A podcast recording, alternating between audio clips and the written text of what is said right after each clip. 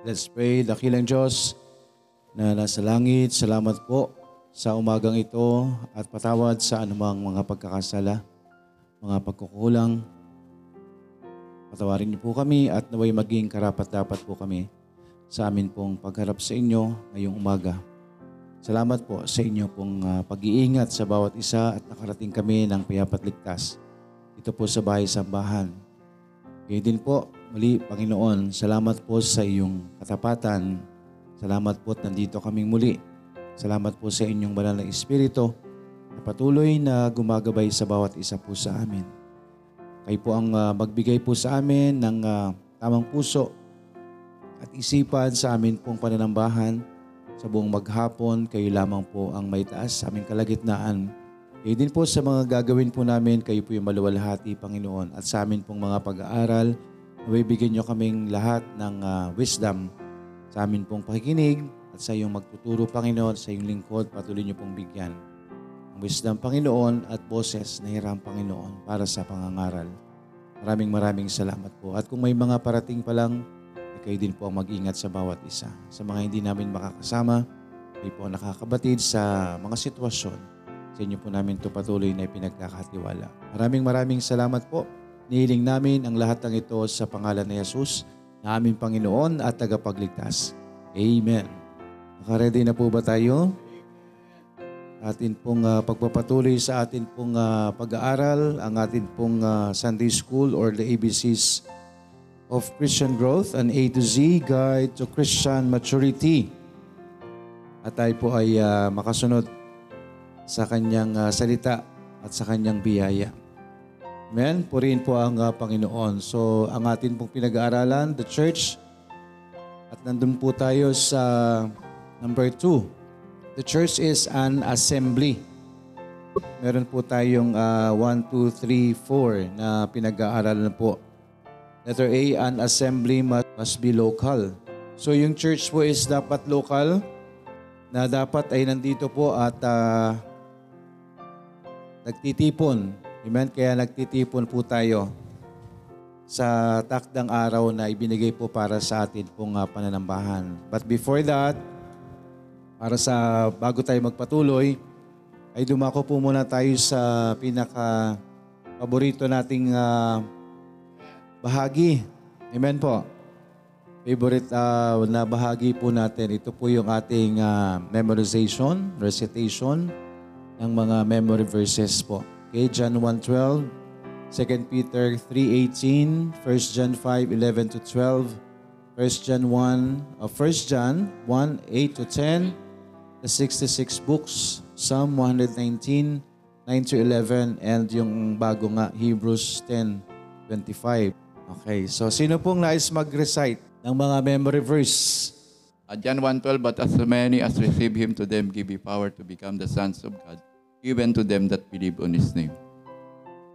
Amen. John 1:12, but as many receive Him, to them gave He power to become the sons of God, even to them that believe on His name. 2 Peter 3:18. 2 Peter 3:18, but grow in grace and in the knowledge of our Lord and Savior Jesus Christ. To Him be glory both now and forever. Amen. Amen. 2 Peter 3:18, all together. But grow in grace and in the knowledge of our Lord and Savior Jesus Christ. To Him be glory both now and forever. Amen. 1 John 5:11-12. 1 John 5:11-12, and this is the record that God hath given to us eternal life, and this life is in His Son. He that hath the Son hath life, and he that hath not the Son of God hath not life. Amen. 1 John 5:11-12, and this is the record that God hath given to us eternal life, and this life is in His Son. He that hath the Son hath life, and he that hath not the Son of God hath not life. Next, 1 John 1:8-10. 1 John 1:8, 9, and 10. If we say that we have no sin, we deceive ourselves, and the truth is not in us. If we confess our sins, He is faithful and just to forgive us our sins and to cleanse us from all unrighteousness. If we say that we have not sinned, we make Him a liar, and His word is not in us. Again, 1 John 1:8-10. If we say that we have no sin, we deceive ourselves and the truth is not in us. If we confess our sins, He is faithful and just.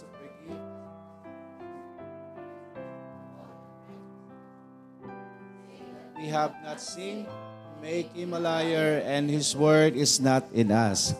Okay, the 66 books. Genesis, Exodus, Leviticus, Numbers, Deuteronomy, Joshua, Judges, Ruth, 1 Samuel, 1 Kings, 1 Chronicles, Ezra, Nehemiah, Esther, Job, Psalms, Proverbs, Ecclesiastes, Songs, Solomon, Isaiah, Jeremiah, Lamentations, Ezekiel, Daniel, Hosea, Joel, Amos, Obadiah, Jonah, Micah, Nahum, Habakkuk, Zephaniah, Haggai, Zechariah, Malachi, Matthew, Mark, Luke, John, Acts, and Romans, 1 Corinthians, 2 Corinthians, Galatians, Ephesians, Philippians, Colossians, 1 and 2 Thessalonians, 1 and 2 Timothy, Titus, Philemon, Hebrews, James, 1 and 2 Peter, 1 and 2 3 John, Jude, Revelation. Again, 66 books.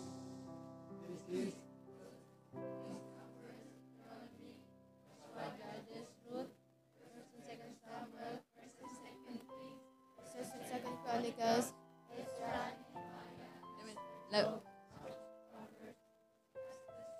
Solomon, Isaiah, Esther, Daniel, Joel, Amos,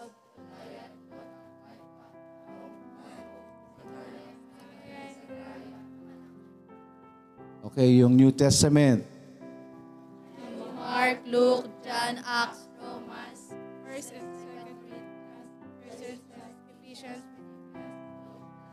and 2 Thessalonians, 1 and 2 Timothy, Titus, Philemon, Hebrews, James,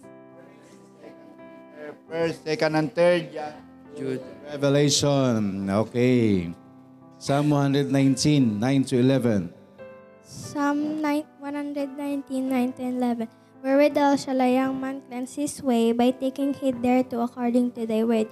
With my whole heart have I sought thee, O let me not wander from thy commandments. Thy word have I hid in mine heart, that I might not sin against thee.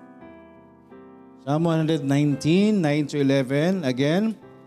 Wherewithal shall a young man cleanse his way, by taking heed.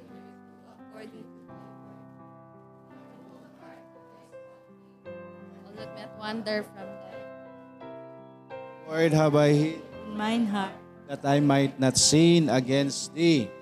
Okay, sino po yung Hebrews? Hebrews 10:25, not forsaking the assembling of ourselves together, as the manner of some is, but exhorting one another, and so much the more as ye see the day approaching. And again, Hebrews 10:25, forsaking the assembling of ourselves together, as the manner of some is, but exhorting one another, and so much no more as ye see the day of... Amen. So again, tuloy-tuloy lang po tayo sa memorization po natin, ha? Para di natin makalimutan. Okay, magpapatuloy po tayo. Again, nandito na po tayo sa pagpapatuloy po natin under number 2 sa the church. Number 1 is the church is a New Testament institution. Number 2 is the church is an assembly. Ano nga po ibig sabihin ng assembly? Ang assembly po is a company of people called out for a specific purpose. So ito po ay kinuha po from Greek word na ecclesia. Okay, so yan po ay ginamit ng hindi na bago ang ibig sabihin dun sa sinabi ng ating Panginoon. Pero binigyan niya ng distinction yung kanyang sinasabi na ecclesia or yung called out assembly. So ang purpose ng ating Panginoon is para sa Kanya, para sa gawain, para sa Panginoon. So tinatawag po natin itong Lord's Assembly. Okay, so under assembly there are 4 important facts concerning an assembly. Letter A, an assembly must be local. Letter B, an assembly must be visible, an assembly must be organized, and an assembly must be constituted. So letter A po, an assembly must be local. Ang ibig sabihin po nito is ang mga called out or yung mga tao, yung mga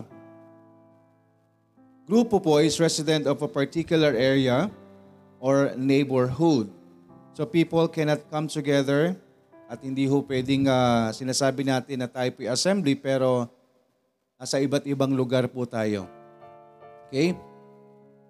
Sabi nga, in-example natin dyan yung iba't ibang parts ng sasakyan. So kapag sinabing ang sasakyan is may iba't ibang parts, kailangan po is pagsamasamahin po yan. Hindi natin pwedeng sabihin siyang universal car na nasa iba't ibang lugar po ang mga parts.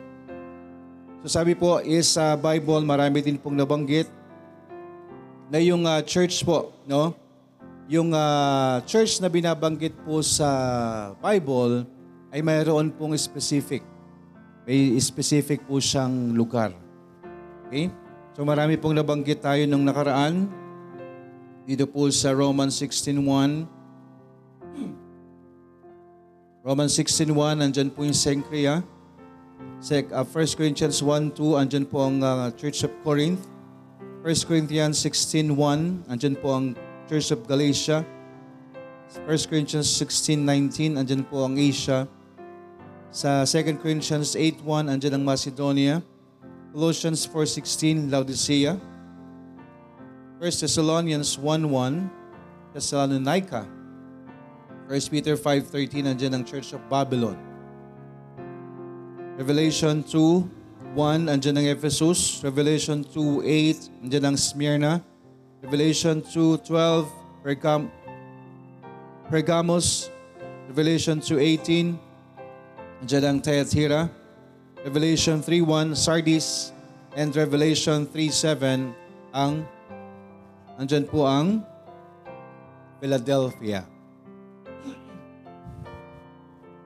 So nabanggit po, sabi nga, wala pong tinatawag na universal church. Okay, wala pong nabanggit sa Bible na universal church. Kapag sinabing church po is, sabi nga is, must be local.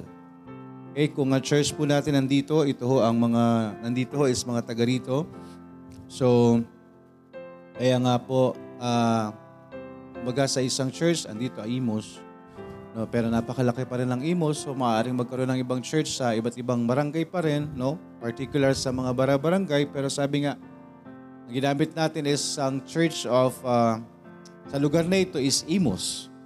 Amen? So, yung mga nandito is mga lihitimong taga-Imos. Amen?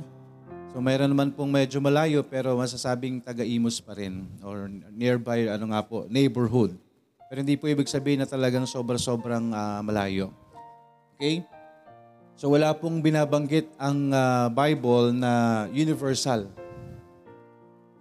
church. Nakagaya po ng mga nalalaman natin na iba't ibang churches na meron po silang isang pinuno na hawak niya po yung sabi nga, buong mundo. Hindi po ba? Kaya po tayo is ang church po natin or an assembly must be local. So, tayo po yung magpapatuloy na po. So, andito po tayo sa letter B. Okay, letter B po is an assembly must be visible. Pakibasa po. Ayos magbasa. People cannot come together and not be seen. Many like to talk about the invisible church, which allows them to move around in Christian circles, but all the churches mentioned in the New Testament were able. Amen. So again, the church or ang church po, an assembly must be visible. Number one, people cannot come together. How can we say na tayo po is nagkikita or nagtitipon pero hindi naman nakikita? Amen. So, dapat po ang church po is, sabi nga, magkikita tayo, magtitipon, at nagkikita. So, many like to talk about the invisible church, which allows them to move around in Christian circles. So, yung pong mga, hindi naman na sinasabi nga ho na, hindi naman kayo nakikita, hindi naman tayo nagkakatagpo-tagpo. So, dapat po ang church is visible. Eh, nagkakakitaan po tayo. So, Sabi po, but all the churches mentioned in the New Testament, so kagaya po ng sinabi doon sa New Testament na yung church po must be local, same thing ho, na binanggit ho sa church, sa New Testament, na ang mga churches po sa New Testament were seeable. Ibig sabihin po ng seeable is visible. Amen? So nakita po ang church, visible po yung church po natin. Okay? So, sabi nga po, though dito ho sa atin, kahit sabihin natin na meron tayong kasama po na nasa ibang lugar, na nasa online, no? As sabi nga ho is dito ho sila talagang nakapamilya, no? At least nakikita pa rin. So unlike po nung sabi mo na ikaw ay ganito, pero hindi ka naman namin nakikita. Kahit sa online, hindi ka mo lang namin nakikita. O hindi tayo nagkakakitaan. So ibang usapin po yun. Okay? So dapat po ang church again is visible or seeable. Okay, number 2. Philippians 1:27, 1 Thessalonians 2:17, and 1 Thessalonians 3:6. Philippians 1:27. Only let your conversation be as it becometh the gospel of Christ, that whether I come and see you or else be absent, I may hear of your affairs, that ye stand fast in one spirit, with one mind striving together for the faith of the gospel. 1 Thessalonians 2:17. But we, brethren, being taken from you for a short time in presence, not in heart and a word, the more abundantly to see your face with great desire. 1 Thessalonians chapter 3, verse 6. But now when Timothy came from you unto us, and brought us good tidings of your faith and charity, and that ye have good remembrance of us always, desiring greatly to see us, as we also to see you. According sa Philippians 1:27, and 1 Thessalonians 2:17 and 1 Thessalonians 3:6, sabi po, the Apostle Paul, writing to the churches at Philippi and Thessalonica, desired to come and blank these assemblies. The Apostle Paul, writing to the churches at Philippi and Thessalonica, desired to come and see these assemblies.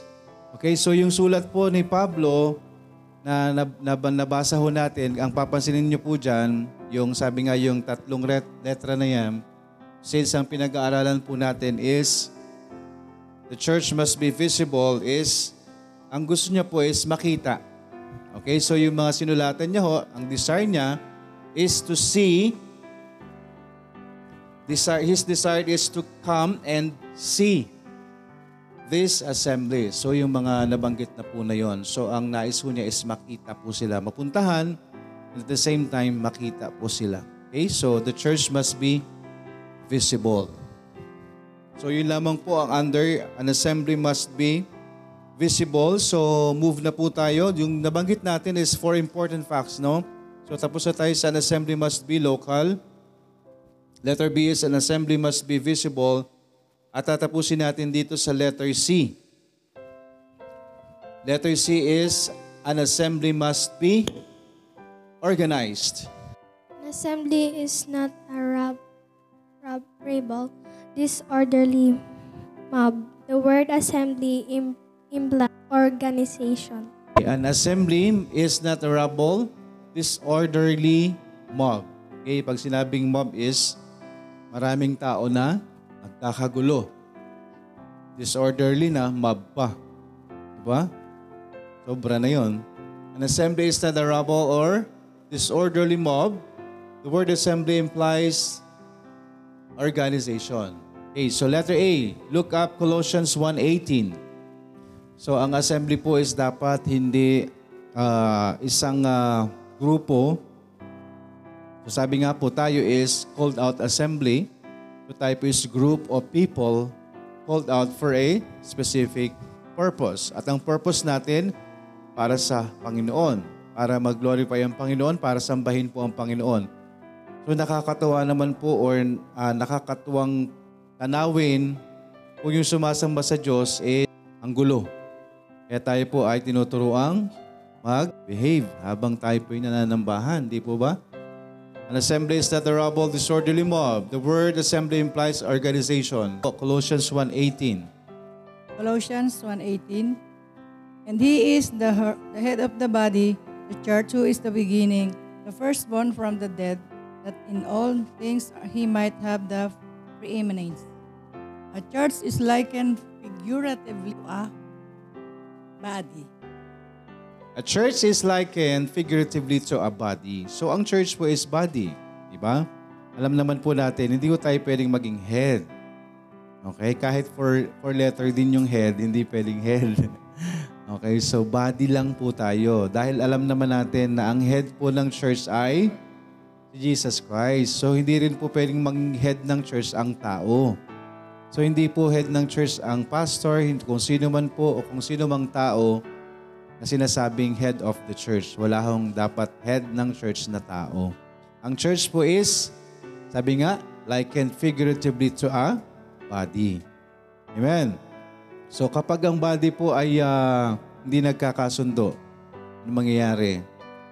Yung bibig mo ayaw kumain, ano mangyayari sa tiyan? Gugutom yung tiyan, di ba? Ano mangyayari? Sasakit ang tiyan. Kaya nga sabi po dun sa kasabihan ng matatanda, ang sakit ng kalingkingan, ramdam or dala ang buong katawan. Kasi body po yan. Isang may problema sa body, parts of the body, ay ramdam po yan ng buong katawan. So, ganun din po tayo no as church. So, a church is likened figuratively to a body. So, sabi po, the human body is an assembly of many parts. So, yung human body is an assembly. So, pinagsama-sama po siyang body parts. So, sabi nga po, yun po bagang sapin-sapin o buntun-buntun na balat, na laman, iba't ibang organs, bones. Eh kung nakatambak lang po yun doon, body po ba yun? Nakakita na po ba kayo ng pile of skin, flesh, organs, bones? Siguro sa palengke, yung lamang loob no, ng manok, ulo ng paa ng manok. Pero hindi ho pwedeng maging body yun kung hiwa-hiwalay na po yan. Diba?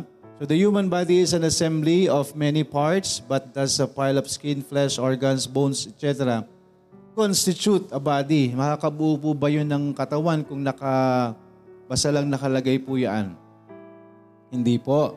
So of course not. They must be put together. Amen. So yung pong parts of the body must be put together para masabi pong body. Hindi ho pwedeng hiwa-hiwalay po yan. Kapag patong-patong lang po yan sa isang lugar, yung mga parts po na yan, hindi ho matatawag po na body po yan. Kaya kinakailangan po, sabi nga, they must be put together according to a plan. Psalm 139 verse 14, I will praise thee, for I am fearful and wonderfully made. Marvelous are thy works, and that my soul knoweth right well. Ibig sabihin lamang po is, tayo po ay binuo po tayo. Amen. Binuo po tayo ng Diyos. Amen po ba? Imagine nyo na lang po yung parts of the body natin. Di ba kapag sasaligsigin natin yung body parts natin, isang part pa lang ng katawan natin, mangha ka na eh. Amen? Yung nasa labas, mangha ka na. How much mo yung nasa loob? Siya yung nagpa-function sa mga panglabas natin. Tama po ba? Diba? Yung brain natin, hindi naman natin nakikita. Yung brain natin, di po ba? Na nakatago. Pero siya yung sabi nga ho is ang inahalin tulad sa central processing unit. Yung central processing unit natin, which is the brain. They must be put together according to a plan. Okay? So yung bawat parts ng katawan natin, may kanya-kanyang papel. makikita natin yung kamangha-manghapong body parts natin na gawa ng Diyos. Amen? We are wonderfully and fearfully made. Amen po? At marami pang iba. Diba? So aside from our brain, ano pa yung pinaka mahalaga? Heart. Diba? Yung dalawang yan eh, kapag yan, hindi na nag-usap. Diba? Merong tumitibok ang puso pero yung utak ayun ang makiisa. Meron namang itong utak gumagana pero yung puso ayun makiisa. So kapag ganun ang nangyari, tayo na po yung at stake dyan, yung buhay na natin ang at stake. Diba? Kung alin man dyan yung magka-problema, problema po yan ang katawan po natin. Kasi sila ho yung main ano eh. Sila yung main processor eh. Diba? Yung brain and yung heart natin. Brain para command. Yung heart natin is pumping the blood circulation sa body. Kapag hindi na nag-circulate yung blood natin, patay na po tayo. Okay, so next, letter B. An assembly must be organized. Again, an assembly is not a parable or disorderly mob. A church is likened figuratively to a body. So dapat po ang body po, hindi po dapat yan hiwa-hiwalay. Dapat po yan ay pinagsasama-sama po yan at pinagsama-sama po yan ng ating Panginoon. Okay, letter B, 1 Timothy 3:15. 1 Timothy 3:15, but if I tarry long, that thou mayest know how thou oughtest to behave thyself in the house of God, which is the church of the living God, the pillar and ground of the truth. Okay, so sa 1 Timothy 3:15, ano pong sabi po dyan? Here, a church is likened figuratively to a... Here, a church is likened figuratively to a house. Tama ba? Tama kaya? Okay, so ang church po is likened or inihalin tulad muli kanina sa body. No? Body na dapat constituted siya kasi hindi po pwedeng watak-watak yung body. Dapat sama-sama po yan at may kanya-kanyang purpose po yon. So dito po, a church is likened figuratively to a house. Kaya sabi nga po dyan, ano sabi doon ulit? House of God, which is the pillar and ground of the truth. So yan po, ang church po is likened figuratively. So ginawa po siyang figurative or nahalin tulad po siya sa house. No, but basically, yung church natin is, di ba, nasa building or parang isang bahay. Pero sabi nga, literally or figuratively, inihalin tulad po siya sa bahay. Okay? So, ganun na rin po kagaya ng body, hindi po ba? Kapag yung bubong, yung haligi, yung kisame, o yung mga kung ano-anong parts po niyan, ay patong-patong lang. Hindi po yan matatawag na bahay. Okay? Kaya sabi po dito, the house you live in is also an assembly. So pinagsama-sama po yun. But there's a pile of bricks, timber, plaster, nails, or ano pa man po, constitute a house. Masasabi po ba yung isang house kapag hiwa-hiwalay po yung parts na yon? So ano pong tawag pa doon? Sa mga yon, ang tawag dyan, materials. Di ba? Kapag sinabi, mamili ka ng materials, materials pa lang. Pero hindi mo pwede, mamili ka ng bahay at gagawa tayo ng bahay. Di ba? Hindi. So, ang pinamimili nila is materials, which is, sabi nga, kailangan is constitute together. Amen po. Para magtawagin po siyang bahay. So, hindi po pwedeng hiwa-hiwalay po yan. So again, ang church po, an assembly must be local. Letter B, an assembly must be visible. And letter C, an assembly must be organized. So ang pinapakita lang po sa atin dyan, kailangan nasa ayos. Amen po. So inagaling tulad po sa body na kailangan nagkakaisa yung body kasi pag merong may problema sa parts of the body, hindi na po magkakaisa po yan. So dapat ang assembly po or ang church is may isa pong layunin. Tama? So yung church po, yung body, which is may iba-ibang parts po yan, kinakailangan po siya is they must be put together according to a plan. So may plano po ang Diyos sa mga churches. So dapat po is nagkakaisa at nagkakasundo para mapangyari po yung plan ng Panginoon. Amen. Mangyari po yung nais ho ng Panginoon. Because kung hindi ho, magiging ano po yan? Sabi nga dito sa kanina is disorderly mob. Ama, ang church. Kaya po tayo is sinisikap natin by the grace of God na tayo po is andoon po, meron po tayong andun ho yung plano po sa bawat isa ho sa atin ng Panginoon. Sabi nga, tulad tayo sa body na may iba't ibang parts. Po, may iba't ibang parts po tayo at may iba-ibang purpose po yung parts po na yun. Amen? May iba-ibang purpose po yung parts natin. So, as church, hindi ho lahat ganito yung kayang gawin. Hindi ho lahat kayang gawin ito. Ibo ba? Merong kayang gawin ito na hindi kayang gawin yung ganito. O ito namang nagagawa niya, hindi namang kayang gawin yung ganun. Nakuha po natin. So, nagko-contribute po tayo. So again, we're constituting yung mga talents ho na ibinigay po sa atin ng Panginoon para makabuo po tayo ng isang body. Mag-function yung body, which is ang head is ang ating Panginoon. Okay? These things must be put together. Yung mga nabanggit po natin na yan. Must be put together according to a plan or blueprint. 1 Corinthians chapter 3, 9, 11, and 16. 9, for we are laborers together with God. Ye are God's husbandry. Ye are God's building.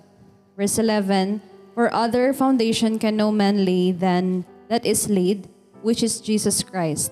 Verse 16, know ye not that ye are the temple of God, and that the Spirit of God dwelleth in you. Okay, so dun pinapakita po sa atin dyan, mga kapatid, as tayo po is sinawag din pong ano? Temple. Okay. So yun po yun. Pinapakita nga lang po dyan, nabanggit po dyan, na talagang tayo po is pinagsama-sama at ang atin pong ang nag-ano po sa atin ay ang ating Panginoon. Amen po? Ang ating Panginoon. Number 2, last. A New Testament church is be organized. The blueprint is found in the New Testament. Okay, ano ibig sabihin po nito? So again, ang atin pong, ito pong church natin is, again, New Testament church. Tayo po yung nakasunod po doon. Ano po ba yung New Testament church? Yan po yung church na, ang church po na itinatag ng ating Panginoon. So yan po ang nasa Biblia. So sabi nga po, dapat is organized. Okay, nakita na po natin, dapat po is organized. So ang body parts po or ang lahat po is nagkakaroon po ng pagkakaisa. And then the blueprint is found in the New Testament. So for us to be put together, constitute together, nang maging maayos according to God's plan, dapat sundin po natin ay ang mga ginagawa ho ng New Testament Church. So yung blueprint, ano po ba yung blueprint? Diba yun po yung tinitingnan ng mga engineer, architect. So layout. So yun pong layout ng ating pananampalataya as our church po, no? Again, that's figurative, that's ano po yan, figuratively po yan. Figurative po yan. So ang susundin po natin is ang salita ng Diyos. Amen? Yun pong salita ng Diyos, yun pong New Testament Church, ano po yung sinimulan po nila, yun din po ang susundan po natin sa atin pong pananampalataya as church ng atin pong Panginoon. So again, an assembly must be local, an assembly must be visible, an assembly must be organized. Again, so tandaan po natin ang mga bagay po na yan. Lalo na po itong pangatlo, which is yung church nga po is dapat is ano po yung organized, magmaayos. Amen po, according to God's plan, according to the blueprint of the New Testament Church planted by the Lord Jesus Christ. Okay, so dyan po muna tayo magtatapos. Meron pa po tayong panghuli, which is letter D, an assembly must be constituted. So, pero next meeting na po natin yung gagawin or next Sunday. So, tapos na po tayo. So, tayo po'y mananalangin. Dakilang Diyos na nasa langit, salamat po sa umagang ito, Panginoon. Salamat po sa inyong mga salita at sa pag-aaral pong ito, Panginoon. Naway andun po ang aming kaunawaan. Bigyan niyo po kami ng wisdom galing lamang po sa inyo, Panginoon. Maraming salamat at kayo na po ang gumabay po sa amin pong pagtitipon sa mga natitirang oras, sigit sa lahat sa amin pong panalambahan, kayo po ang may taas lamang, Panginoon. Salamat po. Hinihiling po namin ang lahat ng ito sa pangalan ni Jesus na aming Panginoon at tagapagligtas. Amen.